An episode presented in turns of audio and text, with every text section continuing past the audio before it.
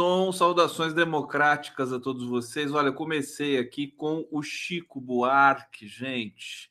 O que, que é o Chico Buarque? Vamos colocar o Chico Buarque de novo aqui um pouquinho. Olha só. Isso aqui. Chico Buarque começou a temporada em São Paulo. Deixa eu colocar o nosso nossa trilha aqui. Tá aqui. Eu pedi para o meu grande amigo Luiz Cláudio Ramos, que aparece aqui no comecinho, ó. Luiz Cláudio Ramos, esse aqui, ó, o violonista do Chico, maravilhoso, meu amigo querido. E o som tá lindíssimo. Eu pedi para ele me mandar uma uma, um aperitivo do show, uma passagem de som. Isso aqui é a passagem de som. Olha lá o Chicão. Como tá jovem o Chico, né? E a Mônica Salmaço ali também tá toda, toda Egberto Gismonte. Tá aí o João Rebouças no teclado, no piano. A gente vê ali o Jorginho Helder, contrabaixo. Que coisa mais linda. Tô super feliz de ver esse carinho aqui do, do Chico, né? E tem, tem, uma, tem uma crônica do Nassif hoje fantástica. Ele foi no show ontem. É, o Chico vai fazer quantos shows? Ele vai ficar até abril em São Paulo. É, tudo esgotado, né? Ingressos todos esgotados já faz tempo, faz tempo. É, no Tóquio Marine Hall. E começar com Chico, começar com música brasileira, começar a live do Conde. Sexta-feira! É sexta-feira! Viva o Chico Buarque, viva a banda do Chico! Não só a música, mas como também o conjunto. Olha, deixa eu agradecer a todos vocês aqui. É, na TVT, agora há pouco, estava reprisando a entrevista com o, o que o Reinaldo Azevedo fez com o Lula. A gente conseguiu autorização para reprisar a entrevista lá na íntegra. É, e o pessoal que estava assistindo aí a entrevista do Reinaldo Azevedo agora vem para cá para a live do Conte para a gente fazer a nossa resenha noturna. E a Mônica Salmas, que lindo, né? Que lindo. Olha, é, é demais, é demais e vocês vão sentir o drama na crônica do Nassif, porque tem toda uma simbologia de Brasil nesse show do Chico Buarque, né? É, tem toda uma é emocionante demais, demais assim durante o show a coisa está realmente pegando muito forte. Estamos ao vivo aqui pela TVT, Prerrogativas, Jornalistas Livres, TV 247, Canal do Conde, TV GGN, Ópera Mundi, Grande Elenco. É, vamos começar, vou falar da, da, traficante, né? Contrabando, né? Que a gente já, já conhece. Que gente, que nível, né? Que nível é esse? Contra quando eu vi as joias, as joias estão aqui, né? Deixa eu mostrar para vocês. Deixa eu ver se eu tenho as joias separadas aqui para mostrar para vocês. Boa, boa. Eu tenho a joia. Cadê você, joia? A joia. A joia que não quer. A lua cheia. E tão bonita. Não tô achando a joia aqui, gente. Que coisa horrorosa. Ah, ah, ah, tá aqui. Deixa eu pegar essa outra aqui que foi a que eu editei. Pronto. Vai ficar na tela aqui. É, olha só, né? Esse, essas joias. Aqui foi a foto do fotógrafo do Estadão. É, valor de 16,5 milhões de reais. Olha que colar bonito, brincos, né? um relógio ali e tal. Né? Será que a Michelle Bolsonaro sabe ver hora? É, então tá aqui, né? Essas joias que ela ganhou quando foi uma visita da Arábia Saudita, né? Se não me engano. Não sei se foi o Dubai ou se foi na Arábia. É, já vou ler a matéria toda para vocês aqui na íntegra, mas presente que é, chefe de Estado ganha, né? E primeira dama, presentes que é, o casal né, ganha, não são do casal, são do Estado brasileiro. Essas joias é, de, devem ficar expostas né, em algum lugar, guardadas, né, alguma coisa assim. E, e olha, eu fiquei, eu fiquei tão feliz porque nós temos é, profissionais na, na, na, Receita Federal, né, porque é a Receita que cuida dessa parte, né, é, da, das, das importações, do imposto e tudo mais. é, eles não permitiram. O Bolsonaro tentou quatro vezes liberar joias para embolsar as joias. É, é, um pessoal que não tem noção mesmo. Vamos ver isso aqui antes disso. Deixa eu saudar vocês aqui no bate-papo. Marina Trindade, ela já tem. Ela já tem, deve ter, deve ter muita, muita coisa errada, né, ali dentro, né? no, no, no, patrimônio dessa turma aqui. Maria do Socorro Conde, você vai fazer uma marchinha de carnaval. Eu já fiz a marchinha de carnaval. Que aqui é o seguinte, vocês me conhecem, né? Quando eu estou procurando alguma coisa, é, para não ficar vazio o espaço, né? Eu fico cantarolando para vocês, né? Eu adorei essa essa técnica. Sabe quando eu procuro uma imagem, né? Eu tenho que procurar na hora, aquela coisa. Eu fico cantarolando alguma coisa aqui no bate-papo, essa coisa toda aqui. A Nelce Cipel, boa noite, gente linda. É, esse bate-papo aqui do Gondão é maravilhoso. Vocês se integram todos. Vocês, você, vou te contar, isso é formação de quadrilha aqui no meu bate-papo, viu? Olha só, Ana Pimenta aqui dizendo: a falha de São Paulo não mostrou as joias e ainda tem a sensatez de dizer trazer ilegalmente e não traficar. É, podia ser traficar, né? Podia ser traficar. É, aqui, João Geraldo Boltschauser Boltschauser, que nome bonito. Parabéns, querida. São Paulino Fluminense? O que, que tem ali? O filhão é Fluminense? Contrabando não dá cadeia. Não dá cadeia? Pois é, né? Olha só. Nadir Campos, curiosa para saber como será judicialmente sobre esse caso. É, a coisa vai desenrolar aí, vamos ver o que, que vai acontecer. É, é, incrível como a imprensa não dá a devida dimensão, né? Você já pensou se fosse um caso com Lula, com o PT, assim, de joias, alguma coisa assim? Se fosse um pirulito, né? Que o Paulo Pimenta trouxesse lá da, Santana do Livramento, né? Ah, mas na hora, ia ser manchete, tudo. Eles, eles dão assim, sem vontade, né? Uma coisa assim, quase que forçada, né? Ah, as joias. Mas vamos lá, vamos ver o texto desse povo aqui. Olha, tem muita coisa bacana para falar para vocês hoje. Sextou, afinal de contas, aqui eu tô tomando. Ó, sabe o que eu tô tomando? Quem vai falar que eu tô tomando aqui que eu quero saber? Quem sabe? Ó, o que, que vocês acham que tem aqui dentro? Pela minha cara, pela minha cara. Hã? Que tal? Que cara que eu fiz? Bom, primeira coisa, não se toma isso que eu estou tomando na caneca. Mas eu estou tomando na caneca por uma questão de respeito, né? Não querer ostentar e tal. Eu estou tomando um vinho português chamado Regresso, que eu ganhei. Um vinho português chamado Regresso. Eu nem sabia que, que eu estava com esse vinho. Eu fui olhar hoje ali em cima da mesa e tal. Falei, nossa, eu tenho um vinho português aqui, não tomei ainda. tomei ele ainda. Aí já sapequei ele, porque hoje é sexta-feira, eu tô feliz. E ele tá aqui. E, e, é uma maneira também de eu né, voltar às minhas origens. Eu já falei para vocês que meu padrinho é português, ele me dava vinho do Porto na, na chupeta, na mamadeira. Eu aprendi a degustar e amar, né? Esse, essa, essa sabe, eu, eu sei identificar o vinho português.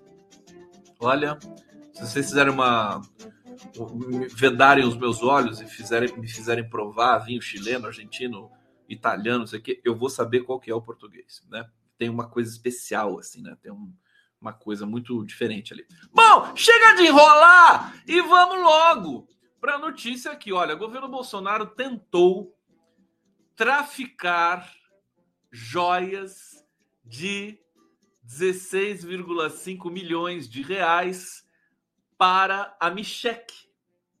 É, como se não bastasse a Michek, como se não bastasse o cheque, né?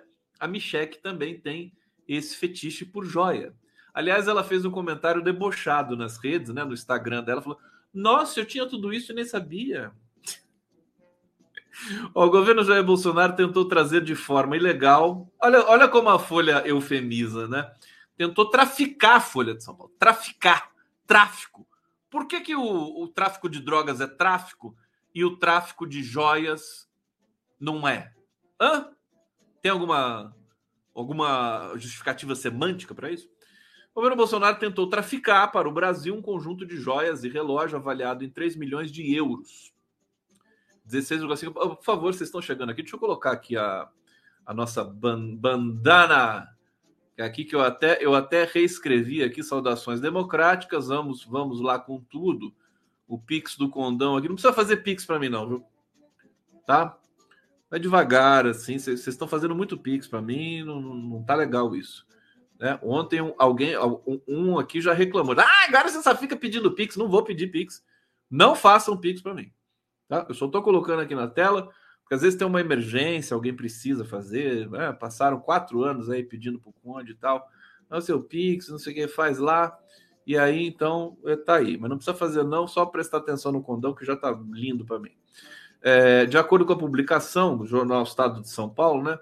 Que fez aí, que deu furo, artigos de luxo estavam na mochila de um militar que à época era assessor do ministro Bento Albuquerque é, e foram um presente do governo da Arábia Saudita, então primeira-dama, Micheque Pestilenta. Pronto, tá aqui o nome dela. Parece o nome de personagem do filme do Tarantino, né? Michele Pestilenta.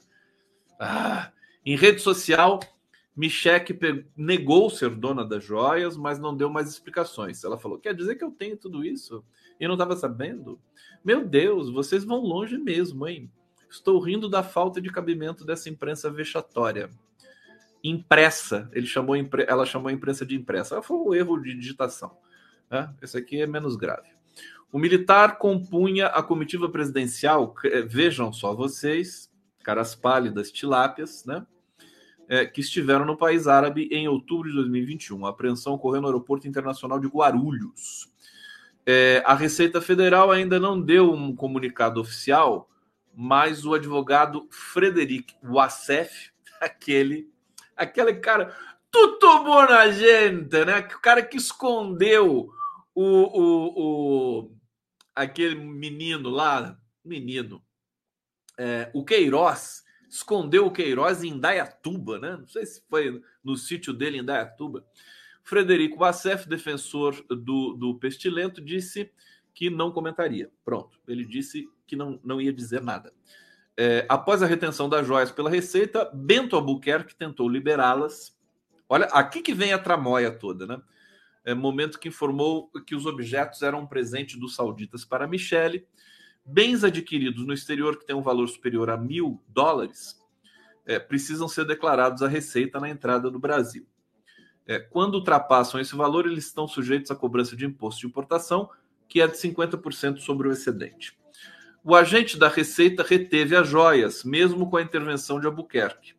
O jornal relata ainda que houve outras tentativas do governo Bolsonaro de recuperar os presentes, sendo que três ministérios teriam sido mobilizados para isso: o Ministério da Economia, de Minas e Energia e o Itamaraty.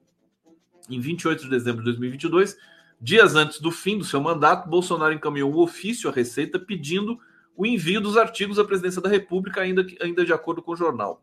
É, daí ele viajou para a Flórida, quer dizer, ele tentou de qualquer jeito pegar para ele, né? Essas joias, afinal de contas, uma bolada, né? 16 milhões. É, agora, tudo é, é, tudo tão tosco, né? Eles têm essa, essa prática, né? Eles depredaram o Palácio do Planalto, né? É, até crimes ambientais, como o assassinato das carpas, né? A, a, os maus tratos com as emas, né? A gente brincava na época que como é que as emas estavam se sentindo tudo mais, e de fato elas estavam sofrendo maus tratos, né? Estavam sendo alimentadas com resto de comida, o que é péssimo, né? Duas morreram. Eu acho que tem uma ema que ainda está doente lá, sabe?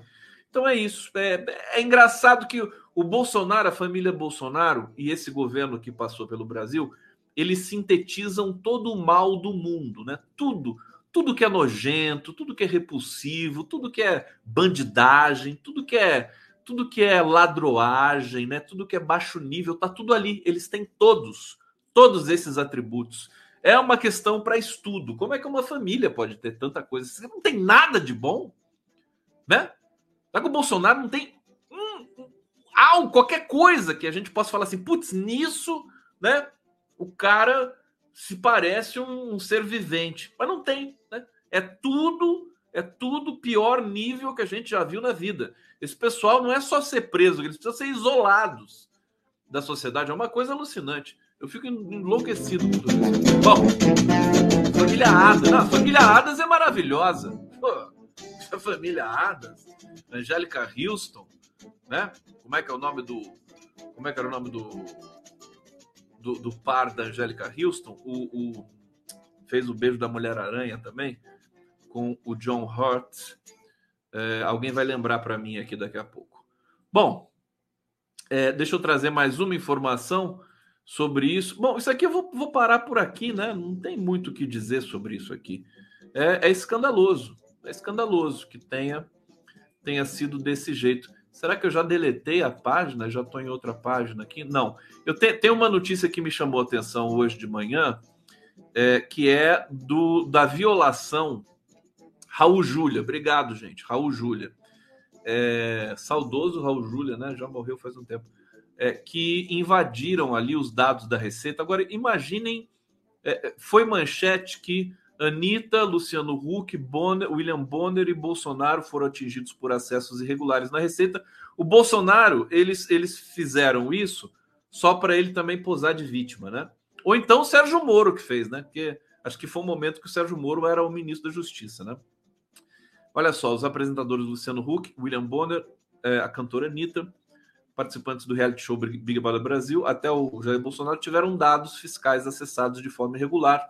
Imagina, imagina a farra que não foi nesse governo de invasão de dados, de depredação né, desses dados. Eles, eles é, é, destruíram o, ca, o, cadastro único. Agora, agora há pouco, o, o ministro do Desenvolvimento Social, o Wellington Dias, é, disse que é, o governo vai contratar 200, é, 12, mil, 12 mil pessoas para refazer o cadúnico. Né? É 12 mil pessoas que vão ser capacitadas e eles vão fazer. Porque o, o cadúnico é assim: você, tem as pessoas ali cadastradas, né? As pessoas que têm assim, que estão envolvidas no. que estão é, é, incluídas no cinturão social, que, que o governo tem de. Não só no cinturão social, é, de, de, de, de proteção social, mas assim, a pessoa, o nome, o nome do marido, se teve ex-marido, se teve ex, né? Se ex-cônjuge, cônjuge, é, as, os filhos, quantos filhos, se os filhos estão vacinados, se estão vacinados, se tem precedente, se tem algum reporte de alguma coisa. Quer dizer, é um cadastro que na época da Dilma é uma obra de arte. Eu entrevistei aqui a Teresa Campelo sobre isso várias vezes. E era uma, era uma coisa assim, você tinha as informações todas, e são informações sigilosas, elas não podem ser é, publicizadas, né? São informações sigilosas das pessoas, têm direito à privacidade. E o governo tem esse, é, a obrigação de preservar e a obrigação de levar em conta para fazer suas políticas públicas. Enfim, vai ser refeito, né? Porque o governo Bolsonaro destruiu tudo. Bom, os nomes dos contribuintes constam na lista apresentada em abril pela Receita Federal de 2021, né? é, no curso de uma investigação sobre consultas sem justificativa a dados fiscais. O Haddad já disse que vai ter punição para quem, porque a, Receita Federal está sob agora o Ministério da Fazenda, né? É, aliás, o Haddad está sendo muito elogiado nesses últimos dias. Ele é capa das revistas do fim de semana. É, eu fiquei muito feliz também que o Haddad né, teve. Teve, né? O Lula disse para o Reinaldo Azevedo que ninguém ganhou nada que ele, ele, ele arbitra, arbitra e a decisão é dele, tudo na mesa dele. Mas a gente sabe, né? O Haddad defendia uma coisa e ele fez lá das tripas coração para poder cumprir essa, essa, essa, obrigação dele como ministro da Fazenda, né? E acho que eu, eu, eu tinha dito aqui que a partir de agora acho que o Haddad vai crescer e vai começar a se destacar. Vamos torcer para que isso realmente aconteça, porque eu torço muito pelo Haddad. Ele é um sujeito muito especial, né? Ele, ele tem, tem muito conhecimento, tem muito talento para fazer a gestão. É, agora, é, ele tem algumas essas fragilidades de, né, de, de, de, de digamos, é, ser muito educado, né, ser muito civilizado, né? É, às vezes atrapalham um pouco, mas eu acho que agora a coisa pegou. Bom, os casos ocorreram de 2018 a 2020. É, enfim, fica mais essa, né? O fisco abriu investigação é, para tentar ver por que, que esse acesso irregular foi feito, por quem foi feito. A Michelle Bolsonaro também teve dados acessados irregularmente. Acho que isso é tudo false flag, né? Bandeira falsa. É, eles também invadem a si próprios para depois posarem de vítimas. É, é isso, né? Essa a, a confusão é, que tem no governo federal depois de uma gestão tão temerária como essa aqui. Deixa eu aumentar o som mais um pouquinho. Aqui, deixa eu ver o que, que vocês estão falando aqui no bate-papo do, do Condão. Aqui, Fabrício Gomes, dinastia saudita envolvida em tudo que de podre escuso na, na humanidade. Dinastia saudita. Aliás, gente, deixa eu já falar para vocês o seguinte. É... Amanhã eu vou receber o Jamil Chad do Prerrogativas. Deixa eu colocar até o card aqui para vocês. Olha só, olha o Jamil Chad. Bonitão, tá aqui. Jamil Chad que toca flauta. Vou pedir para ele tocar flauta amanhã pra gente. E o Jamil Chad, ele, enfim, vocês conhecem o talento dele, né? Ele é o correspondente em Genebra já há 20 anos, né? Que ele mora em Genebra. Tem família lá, família linda dele. E é, ele vai, é, enfim, ele, ele fala sobre Brasil, sobre Ucrânia, sobre tudo que você, geopolítica internacional, é, mas ele te, trouxe à, à baila uma pesquisa importante em que ele diz o seguinte: democracia no mundo vive o seu pior momento em 35 anos, e que o Brasil evitou o colapso. Eu fiquei muito impressionado com o artigo dele, já sapequei, já mandei um zap para ele, falei, vamos conversar sobre isso. Ele Felizmente ele tinha agenda e a gente vai conversar amanhã. Aqui é um instituto sueco, né? Que fez a pesquisa. O, as conclusões são do Vedem Institute, entidade sueca de pesquisa independente, publicou um informe é, de referência para avaliação da democracia no mundo. Segundo o Instituto Sueco, ligado à Universidade de Gotemburgo, existem vários graus de autocracias na mais fechada delas, não existe eleições multipartidárias para o executivo. Tampouco existe espaço para liberdade de expressão, liberdade de associação e eleições livres. Nessa classificação estariam ditaduras como Arábia Saudita, Catar, Cuba, infelizmente para nós, né? Porque Cuba a gente sabe que não se, não, não se aplica né, esse tipo de leitura, mas eles estão fazem assim, né? Afeganistão, Coreia do Norte e China. Outro nível de regime seria autocracia eleitoral, estariam Venezuela, Índia, Hungria, Egito e Rússia, ou Rússia. É... E depois tem um outro nível. Levantamento existe algumas poucas notícias boas. Uma delas é o Brasil. O Brasil aparece como um dos dez países que, em uma década, viveu o maior processo de autocratização entre as democracias. Quer dizer, o Brasil quase se transformou numa espécie de Arábia Saudita com o Bolsonaro, né? E graças à nossa população, a nós, a nossa luta e ao Lula por existir, né?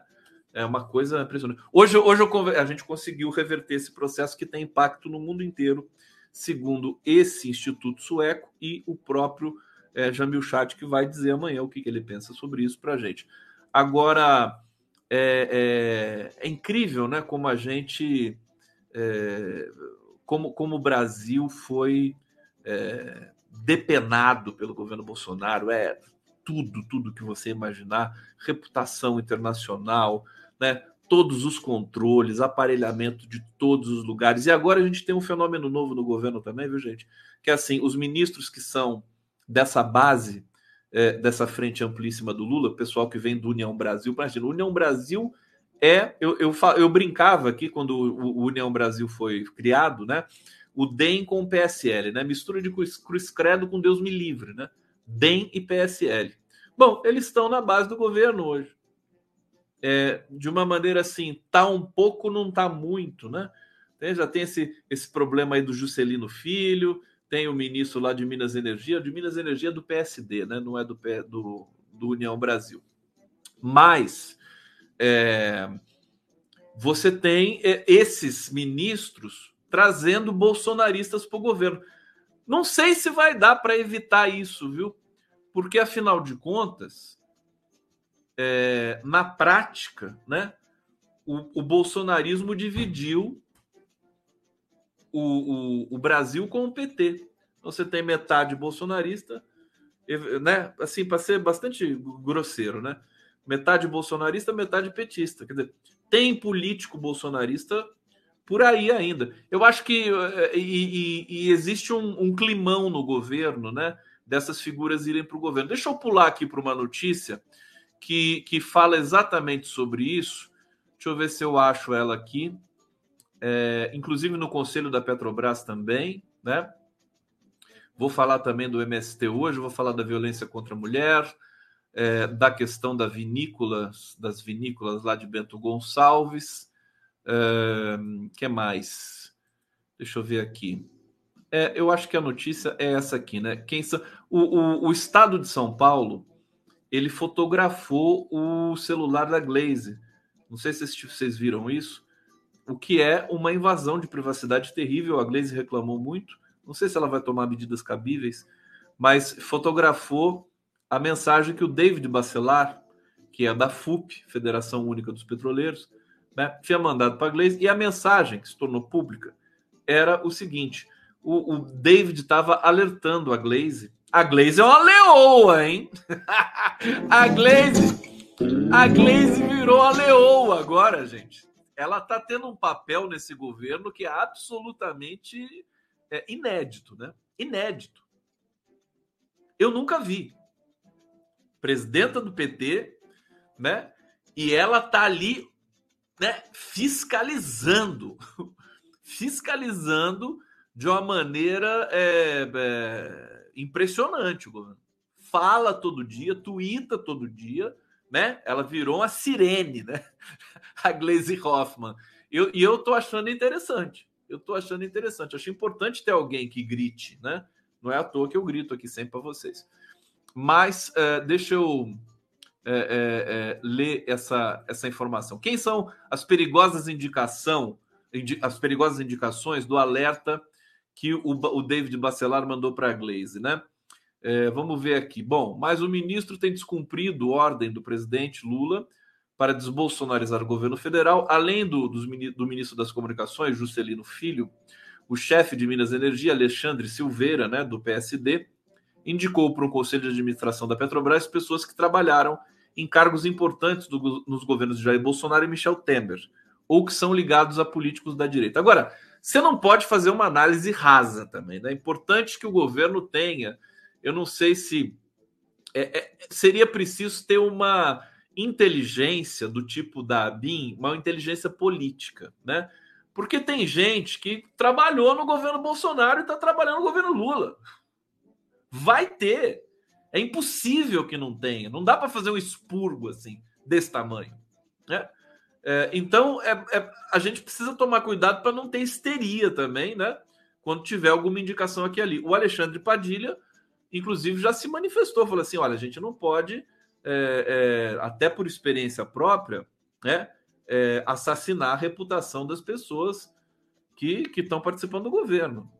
Entendeu? O Lula também deu uma resposta fantástica para o Reinaldo Azevedo, que é o seguinte: quando as pessoas reclamam, né, sobretudo a, a, o, o, conjunto mais elitizado da esquerda, que gosta de ser purista, aquela coisa assim, é, de que o Lula negocia com o Juscelino Filho, com o presidente da União Brasil, aquela coisa toda. É, o Lula diz o seguinte para o Reinaldo Azevedo, né? Fala: olha, eu, eu tenho que respeitar aqueles que foram eleitos pelo voto. Isso que é, o, que é a aula de democracia irritante que o Lula dá para todos nós impede né, que pelo menos parte da militância seja preconceituosa. Nós temos de. É aquela coisa, em princípio, né? É a presunção da inocência. Então, quando ele é perguntado sobre a Daniela do Vaguinho, né? Falou: olha, a Daniela do Vaguinho foi muito importante para a campanha. Ela fez uma campanha muito forte lá no, no Rio de Janeiro. Olha, se não fosse a Daniela do Vaguinho, a eleição do Lula poderia estaria sob risco. Você, né? Poder, ou, ou, ganharia de pouca margem, estaria sob risco. A Daniela do Vaguinho foi importante. Agora, ah, tem ligação com o miliciano, tem foto, não sei o que. Ele falou: olha, foto, foto é foto, né? Se tiver alguma coisa concreta, né? É, traz para mim, eu vou tirar do governo, vai sair, não vai continuar. Mesma coisa ele falou do Juscelino Filho, né? Ele já chamou, acho que vai conversar segunda-feira com o Juscelino Filho.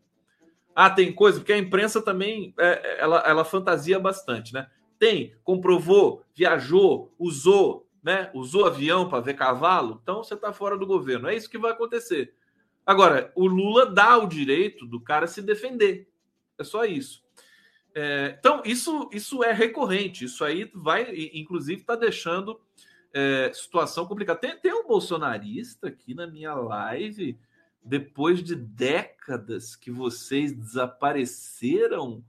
Olha só, olha, olha a ousadia, quantos trouxas. E, e você, Alan? O que, que você é, meu filho? Deixa eu ver se ele comentou mais alguma coisa. Eu tô vendo porque eu vejo com o rabicho do olho, né? Tem dois, dois computadores aqui. Aí, de repente, eu vejo assim, que é bando de trouxa. Olha, fazia tempo que eu não vi o bolsonarista. Eu pensei que estava em extinção. né? A minha bolsonarista de estimação desapareceu. Estou até preocupado com ela. A Joseli, Joseli Menin, né? Minha bolsonarista de estimação. Vinha aqui sempre, aqui, né? Dava ração para ela, tudo mais. E, e, não sei se ela está presa, né? Pode ser que ela esteja presa. Agora aparece esse aqui. Ô meu filho, você já era, meu filho. Perdeu o Playboy. Já tá longe, já vai, daqui a pouco vai todo mundo preso. Você não viu isso? Coitadinho. Olha lá, ele só fala pode ser robô também, né? Deixa eu bloquear, vou bloquear você, tá? Desculpa, mas aí, bloqueado, pronto. Vamos ser felizes aqui, porque esse bate-papo aqui é muito, muito, muito legal, né? É, é, eu só não bloqueio tanto porque eu tenho que fazer a live, né? Então, por isso que eu fico às vezes sem, sem bloquear essa figura. É, deixa eu ver aqui. Bom, deixa eu voltar para a notícia. Aqui do David Bacelar, né? É, pá, perigosas indicações, né? O David alertou a Glaze. É, as indicações do Silveira são perigosas. É, deixa eu ver os nomes aqui. Piero, Pietro Adamo Sampaio Mendes foi sugerido para a presidência do Conselho, funcionário de carreira da Agência Nacional de Petróleo, ANP, e atuou como secretário adjunto do ex-ministro bolsonarista Adolfo Saxida. Olha, é, eu, eu, eu acho, e o Lula, o Lula vai ter todo toda a categoria inteligência habitual né, que ele tem para é, conduzir esse processo. Alguém tem que avisar, né? o governo precisa ser avisado do seguinte: a gente ficou estarrecido, para começo de conversa, que o governo tenha assumido, né, tenha tomado posse em janeiro e tenha deixado tantos bolsonaristas ali sabotando o governo. Haja visto o 8 de janeiro, que o 8 de janeiro partiu de dentro do governo, partiu dentro do GSI. Né? A gente tem, não são teorias, são você tem, você tem comprovações disso já que eu acho que o governo nem faz tanto alarde para não criar mais crise. Né? É... Agora, eles estão em todos os lugares. Vai ser impossível você ter um governo livre de bolsonarismo. Agora, eles vão ser minoria, né? E tem que ficar, nós temos de ficar vigilante. Uma coisa que eu ia falar para você é o seguinte: eu já falava antes do, antes do Lula vencer as eleições, né?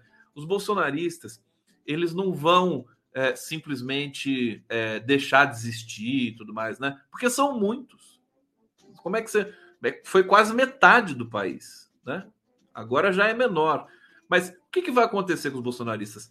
É aquele fenômeno da mobilidade ideológica. A pessoa acorda, a pessoa, né? Quantos bolsonaristas arrependidos que tem por aí também. A gente precisa levar isso em consideração também, senão não vai dar para montar governo nenhum em nenhum lugar do país, né? Porque sempre vai ter um bolsonarista lá, ou não, né? Sempre vai ter. Bom, Tá aqui essa essa essa dica. Deixa eu trazer notícia boa, porque hoje é sexta-feira. Aliás, eu nem falei do Chico Buarque para vocês, né? Eu vou falar no finalzinho do Chico, do, do da crônica do Nacif. É, tem uma informação de hoje, gente, que é muito bacana. Uma imagem de hoje que é do Lula chorando, né? É, vocês viram o Lula chorar? É, foi emocionante porque uma, uma creche. Quando eu li a notícia, eu chorei também, né? uma creche no Mato Grosso é, levando o nome do Arthur Lula da Silva, o netinho do Lula que morreu em né, aquela tristeza profunda, é, morreu repentinamente. Vamos ver essa imagem aqui? Vamos ver juntos? Porque isso aqui é uma das coisas mais bonitas, né? é, a emoção do Lula, né? Não pode emocionar muito o Lula também, viu? Tá, ele está se emocionando demais. Tem que tomar cuidado, viu? É muita emoção pro velho, né? Porque tudo bem que ele é chorão, sempre foi, mas tem que tomar cuidado, viu? Fazer coisas mais protocolares aí, porque senão. Vamos ver, vamos ver. No creche, a creche leva o nome do Arthur Lula da Silva. Eu não ia falar isso, não. Eu sei o que é a dor do vô que sofreu, que estava lá, lá em Curitiba e teve que ver isso. Presidente Lula, você é forte, você é um cara muito importante para nós. Olha o povo, Mororo. Olha o povo Chavante. Olha o povo quilombola que está aqui.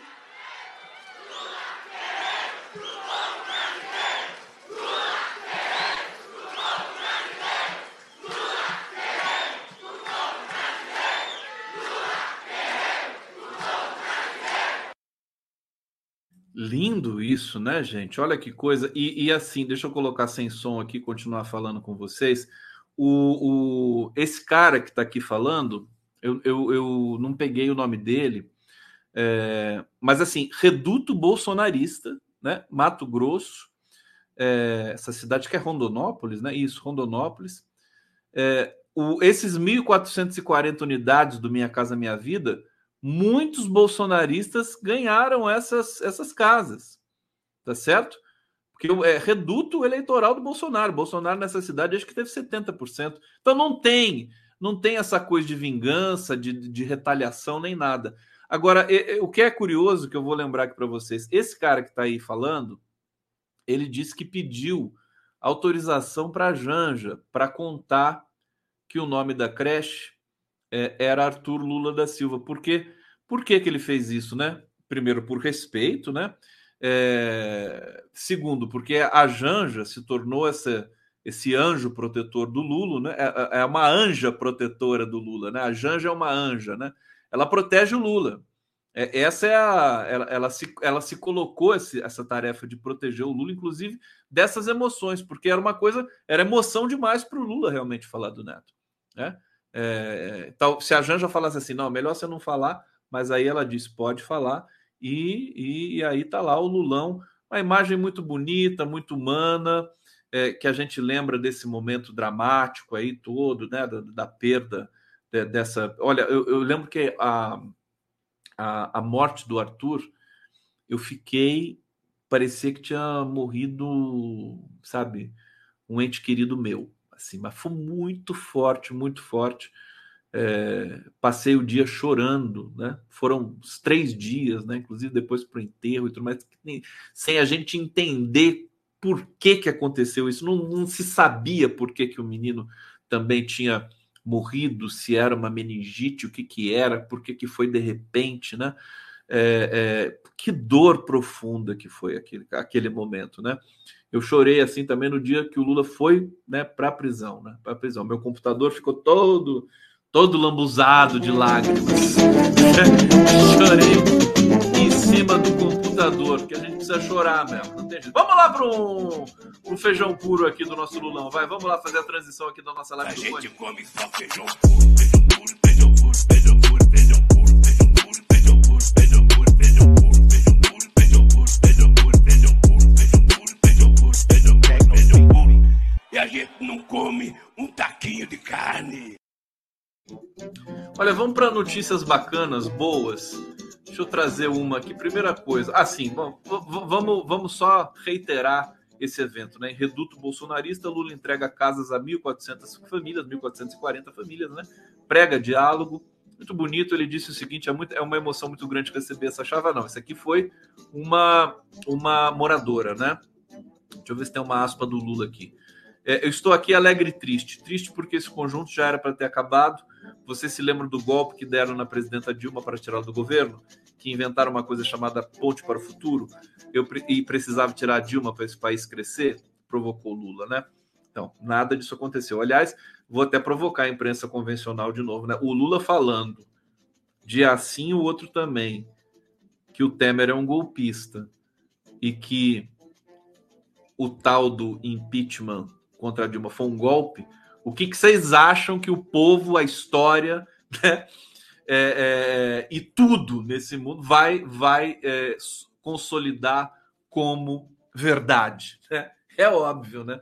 Então, lamento Miriam Leitão, lamento Natuzaneri, lamento, né, esse pessoal aí que agora prevaleceu a nossa tese, né? Foi golpe. Ponto final. Não se discute mais, né? Foi golpe. É isso, né? Não tem o que dizer, né? O mundo todo sabe isso também. Só a imprensa nativa aqui que vai ficar nessa sofrência querendo dizer que é, não foi um golpe, né? Aqui, olha, creche Arthur Araújo Lula da Silva, pátio ainda anunciou, anunciou, que o novo conjunto habitacional, que vai contar com equipamentos públicos, como escolas, unidades básicas de saúde, centro esportivo, também será creches. Uma dessas. Será que Pátio é o nome do cara? Deixa eu ver aqui. José Carlos do Pátio é o nome dele. É o nome dele.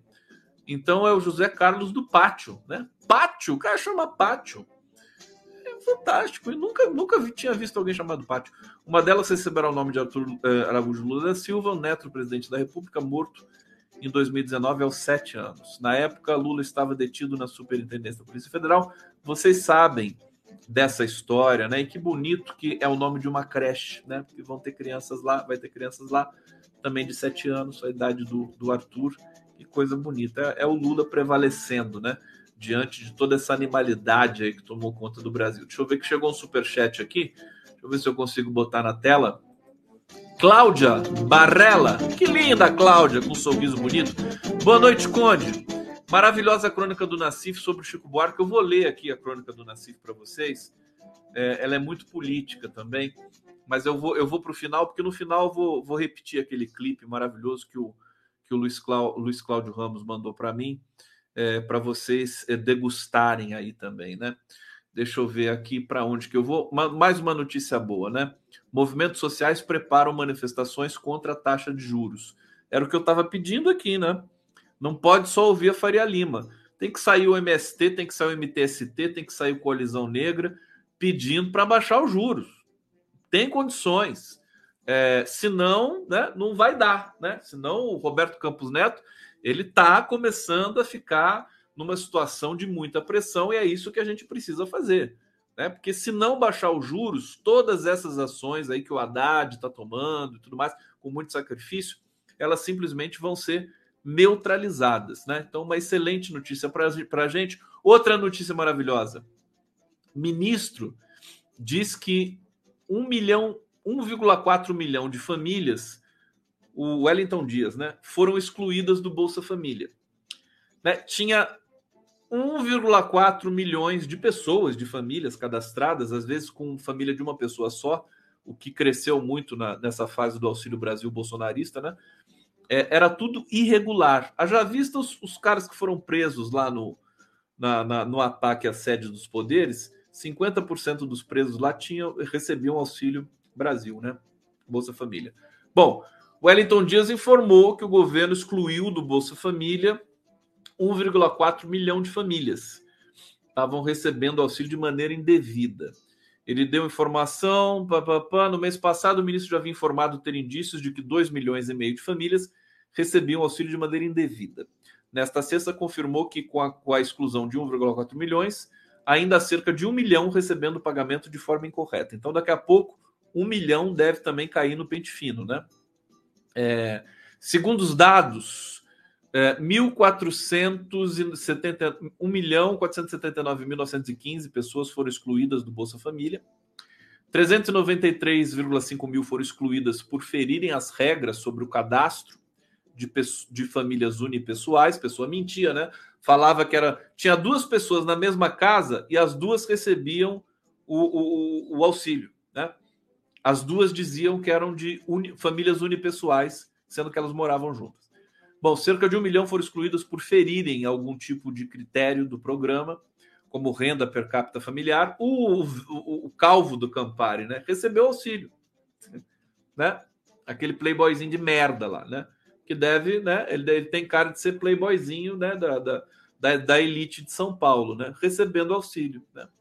É, 4,1 mil deixaram o programa voluntariamente. Bom, notícia boa. E é aquilo que eu falei para vocês, o Wellington Dias. 12 mil pessoas vão ser contratadas para refazer o CadÚnico. cadastro único. Silvana Costa, Condê, irmãos Metralha são fichinha perto da quadrilha dos Bolsotrevas. Sem anistia, abraço do Rio de Janeiro. Um beijo, um abraço para você, Silvana. É isso, não, não existe na literatura, no cinema, né? É, no quadrinho, onde mais? No teatro, nos delírios mais profundos, né? É, uma família, né? Um, um conjunto, um núcleo de pessoas tão, tão repulsivo na Bíblia. Não tem. Por isso que eu chamo ele de pestilento, porque pestilento é, é, é uma palavra recorrente na Bíblia, né? É pestilento. É, eu, eu não sei se tem alguém mais, né, é, mais deletério no planeta, né? Vamos tra tratar só do Bolsonaro. É, é, quase que uma é quase que uma honra para ele, né? Ser considerado o cara mais mais genocida, mais tosco, mais corrupto, mais violento do mundo, né? Por isso que ele causa esse encanto em algumas pessoas no Brasil. É, ele, causou esse encantamento porque as pessoas querem essas, essas coisas que são né, é, é, extremas, né? Quer dizer, o cara é o cara mais filha da puta do mundo. Então você fala, ah, esse cara é maravilhoso, é meu ídolo, isso aqui, só para contrariar, né? A humanidade é isso, né? A humanidade tem essa coisa, né, de querer também ser do contra. Bom, notícias boas. É, deixa eu ver se tem mais. Tem uma notícia horrível aqui da, da questão do MST. Sabe o que aconteceu com o MST lá na Bahia? Olha só isso aqui. Isso aqui é para acender o alerta lá para o Paulo Teixeira e para todo mundo lá do governo. Tem que respeitar o MST, tem que cuidar do MST, viu? Já falei aqui, vou, vou repetir sempre. Pode haver é, um banho de sangue daqui a pouco, porque esse pessoal que não gosta do MST é tudo bandido, né? Quem não gosta do MST é bandido. Olha isso aqui, gente. Fazendeiros ocupam invasão Olha, olha só aí, meu Deus, isso aqui é para ser uma tese de doutorado da linguística. Olha essa manchete, agora que eu me dei conta. O, o Círio Pocente, Eni Orlandi, Eduardo Guimarães, é, é, Luiz Tati, linguistas do Brasil univos, Marcos Banho. Olha isso! Eu vou botar até na tela para vocês. Né? Não tem como. Vou botar até na tela, porque isso é eu acabei de ter uma epifania aqui. Gente do céu, preparem-se. Olha só o que está numa das manchetes do Estadão. Leiam comigo isto, né? Fazendeiros ocupam invasão do MST para retirar sem terra na Bahia. Mais uma vez, fazendeiros ocupam invasão do MST para retirar sem terra na Bahia. Detalhe: ocupam entre aspas simples, né? Aspas simples de ocupam me chamam a atenção aqui. Agora, é aquela coisa: fazendeiros ocupam?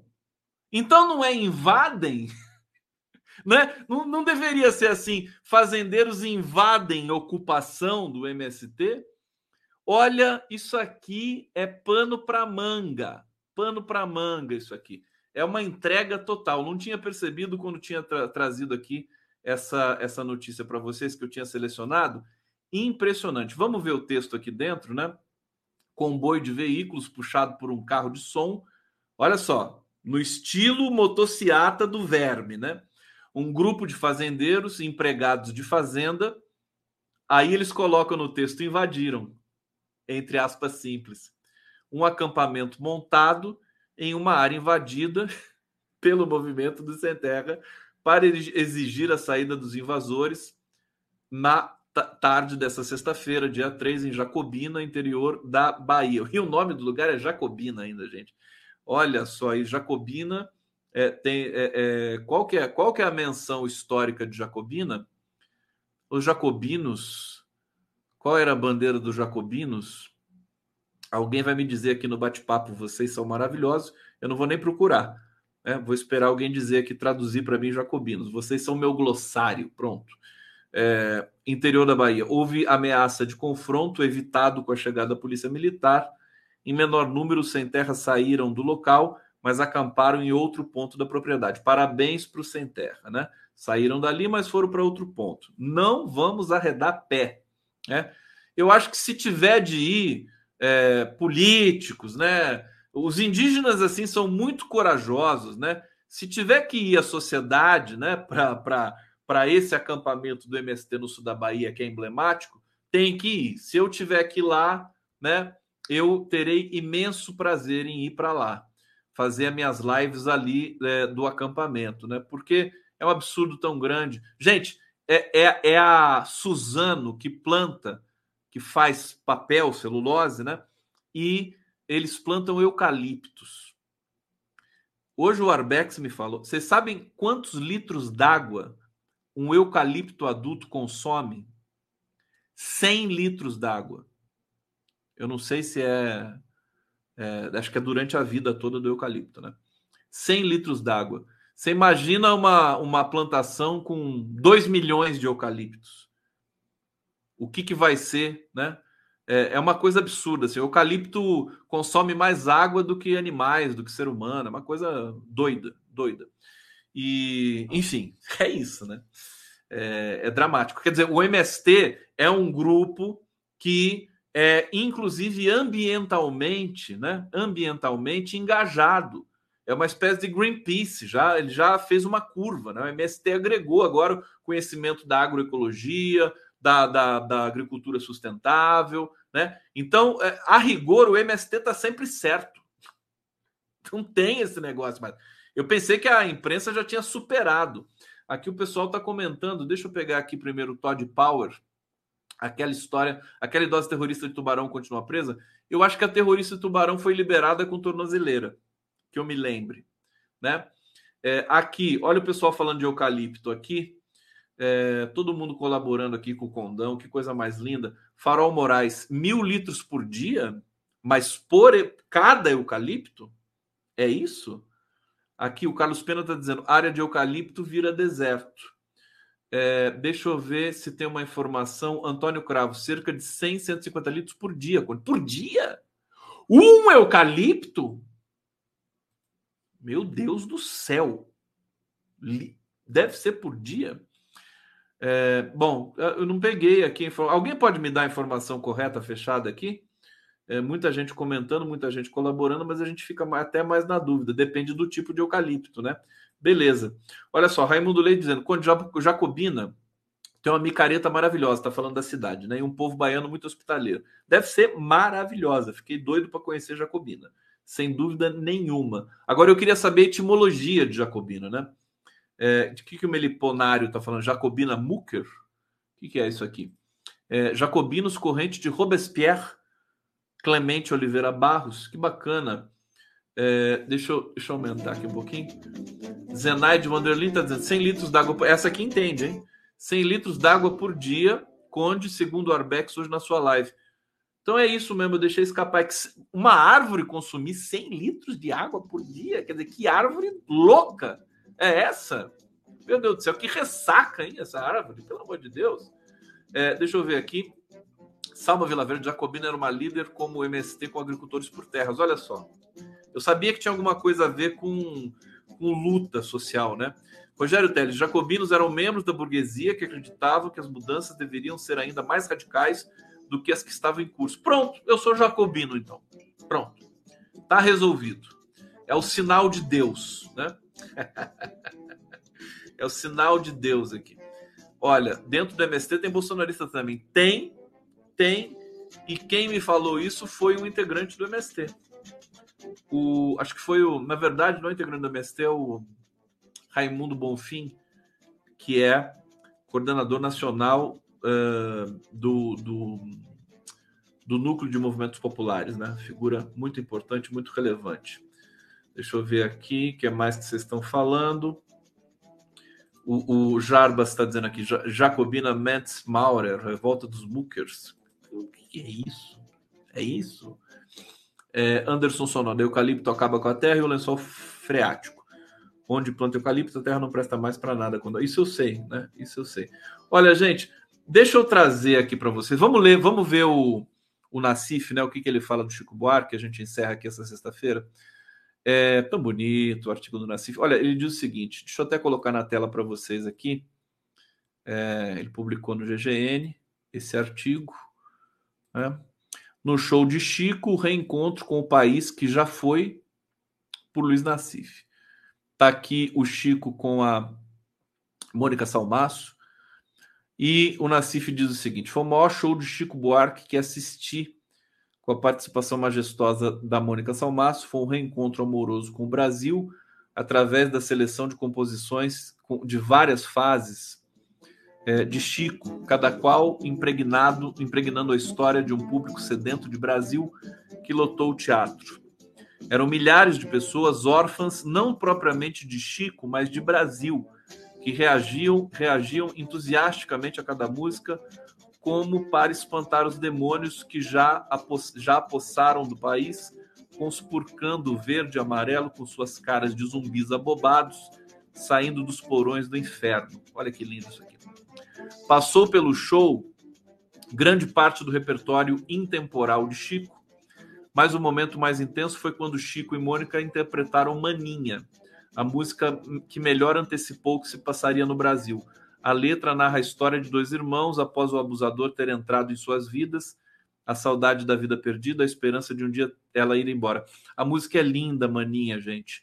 Deixa eu, deixa eu cantarolar um pouquinho para vocês. Se lembra da fogueira, se lembra dos balões, se lembra dos luares dos sertões, a roupa no varal, feriado nacional e as estrelas salpicadas nas canções. Se lembra quando toda modinha falava de amor? Pois, pois nunca mais cantei a maninha depois que ele chegou. E aí vai, né? Se lembra da jaqueira, a fruta no capim. É lindo demais isso aqui. E aí o, o, o Nassif diz ali, né? Estava ali o Brasil que começou a ser ensaiado a partir do mensalão, que se consolidou com a Lava Jato, o país do ódio, da destruição do adversário, tratado como inimigo, até que o abusador tomou conta de tudo. A, a letra da música diz isso, né? E as milícias conquistaram o poder, exterminando doentes, índios e abandonando crianças, destruindo sistemas de ensino, redes de proteção social. Vocês conseguem imaginar o tamanho da emoção que deve ter sido isso, né? Chico Buarque e a sua maravilhosa presença encravada na história brasileira. E a gente vai terminar a live do Conde hoje com mais Chico Buarque aqui, a passagem de som de hoje, lá no uh, Tóquio, Tóquio Marine Hall, o, o, que foi já, já chamou Credit Card Hall, já chamou Tom Brasil, é, e é onde o, o Chico está fazendo a temporada. Então, meus queridos, olha, amanhã estamos juntos, amanhã vamos conversar com o Jamil Chad no Prerrogativas, aguardo vocês e mais Chico para vocês, para vocês terem aí uma linda noite. Beijo para vocês.